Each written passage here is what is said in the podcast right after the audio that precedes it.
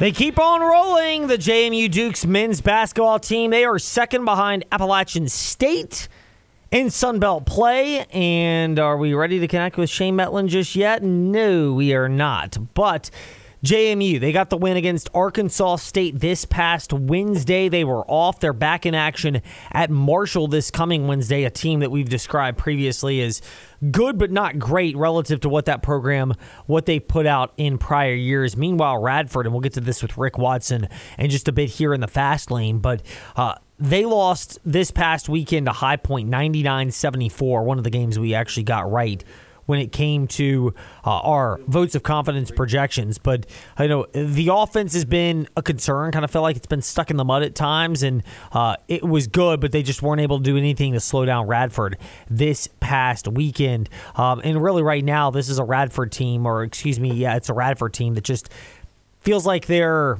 they're trudging for answers at this juncture of their season, having now lost five games in a row. That's where we start things off in part one of Covering the Commonwealth. Yep, we're copying this idea. Covering the Commonwealth, a look at the locally interesting teams and stories from the experts who cover them. Let's start with the Radford Highlanders with Rick Watson, the play-by-play voice of the Radford Highlanders, joining us in the fast lane. Rick, a pleasure to be speaking with you. It's not a pleasure right now for Radford. It feels like it's a grind at this point, having dropped five games in a row, and they are oh for February. How much of this is the offense and it seemingly feeling like it's gotten stuck in a rut?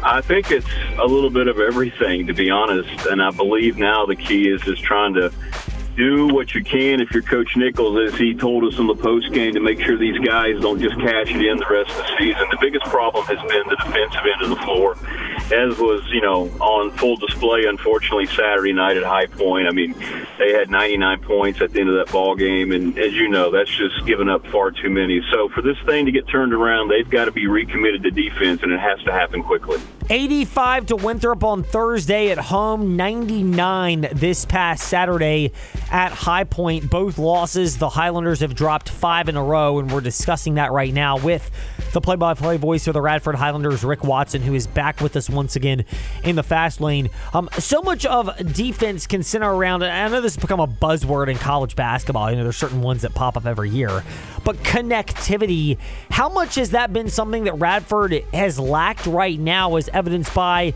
the challenges they face, particularly their most recent two games?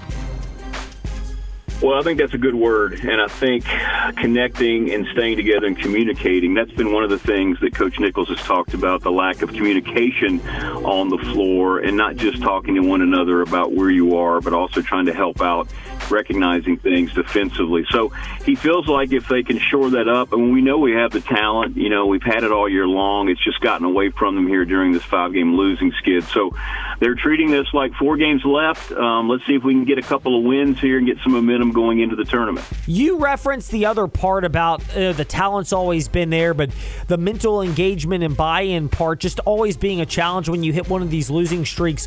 What steps are Coach Nichols and his staff at Radford doing to try to stem that and make sure these guys are as invested as you would want with, you know, again, a chance to go to the conference tournament and make noise there? Well, it was interesting because he spoke about that um, on the post game, and what he's trying to do is connect this to their real life experiences after basketball, that you're going to have obstacles, you're going to have some roadblocks in the way. You're going to regret looking back on your career if you didn't go about trying to handle this and maximize your opportunities to try to fix the problems that are out there, because it's going to be facing you going forward. So I think it's a reminder how much basketball relates to real life, and it's something that he's always tried to coach these guys with.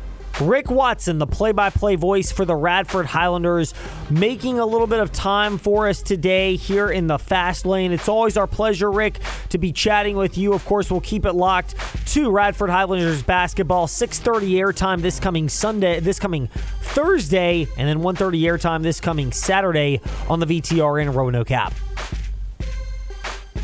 The J M U Dukes.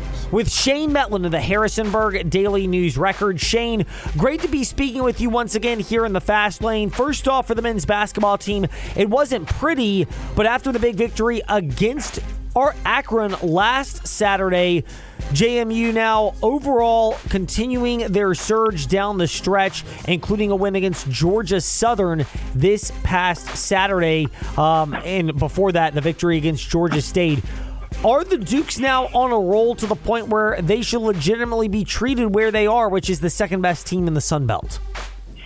Yeah, I think so. And I think, you know, um, you know, I think, you know, it'll be pretty interesting if they get to the conference tournament and there's a rematch with, with App State. You know, obviously App State's got, you know, they swept the regular season series. Um, maybe maybe caught J M U at the at the best time of the season for that, but uh, we'll see. I mean, I think, you know, they, they've played well throughout the throughout the year, so I think they've definitely earned earned their spot near the top of the conference. The phrase that you used to describe that victory this past Saturday against Georgia Southern was balanced effort. How much have the Dukes found the balance to be something that they can rely on at this juncture, meaning that when teams try to take away one thing, they have different ways to win games anyway? Yeah, I mean, I think you see that from them. Um, they've got guys, you know, they've got multiple guys who are very capable of putting up twenty-five points in a game. They've had four or five different guys do that this year. I mean, Terrence Edwards has been the leading scorer pretty much the entire way, and he's he's their go-to guy. But, you know, they've had other times where it's been a Julian Wooden or um, Noah Friedel have both gone off at times. And, you know, I think it, as long as they've got somebody shooting the ball well, they're they're always pretty good shape offensively. They go to Marshall this coming Wednesday night, as the J M U Dukes do. This is a Marshall team that's been good but not great. How tricky of a spot is this for J M U, just given that they're on a roll and now they kick off a couple games on the road with four left in the regular season? Yeah, I mean, they finished with four straight on the road in the regular season, which is, is a little bit weird, but um, something they're going to have to deal with. And they're all teams that they're favored against, they're going to be favored against. But uh, Marshall's a group that's been been better at home, and it's also a style where they're going to shoot a ton of threes. And if they're hot, they can be a pretty tough team to beat. If, you know, maybe if they're only shooting about thirty percent, that might still be twelve made three-pointers in a game, which can kind of turn the tide in a lot of games. Shane Metlin, Harrisonburg Daily News Record, dropping some insight today here in the Fast Lane. Shane, a pleasure to have you once again. Shane underscore D N R Sports and the Harrisonburg Daily News Record for more of your insight. All right, thanks for having me. Our pleasure. Shane Metlin with us here to wrap up covering the Commonwealth, because with NASCAR at Daytona, no updates yet. Trey, what updates do you have on the race meanwhile? Uh, Joey Logano leads. Uh, Justin Haley in a Rick Ware racing car is second. Uh, Todd Gilliland third, who is coming up the inside lane. So uh, there you go.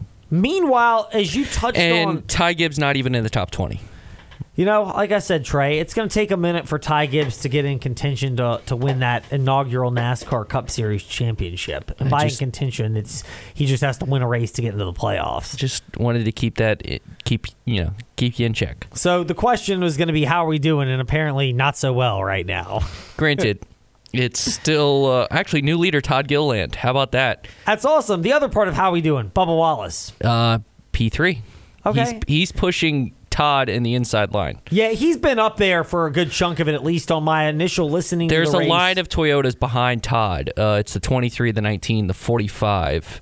So uh, it's a good good group right there. The twenty-three of Bubba Wallace, the nineteen of Martin Truex Junior, and the forty-five of Tyler Reddick. Um, any change in your predictions, Trey, as far as what happens in this so race? So I, uh, I picked Brad, like I did on Friday, but I also said I would bet on the Toyotas to, you know, win, you know, as a, like, manufacturer win, and I feel pretty good about that. Yeah, I would as well. They've run very well. Because they led. Had the worst odds. They were like, it was two plus two thirty, but then they changed it to plus one ninety after practice because they were all at the top of the board.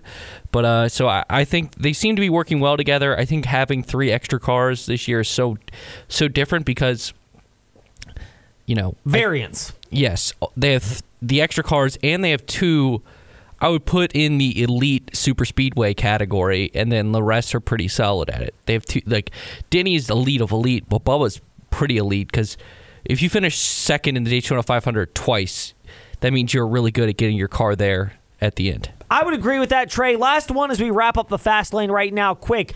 Under ten laps to go. Over under one and a half cautions.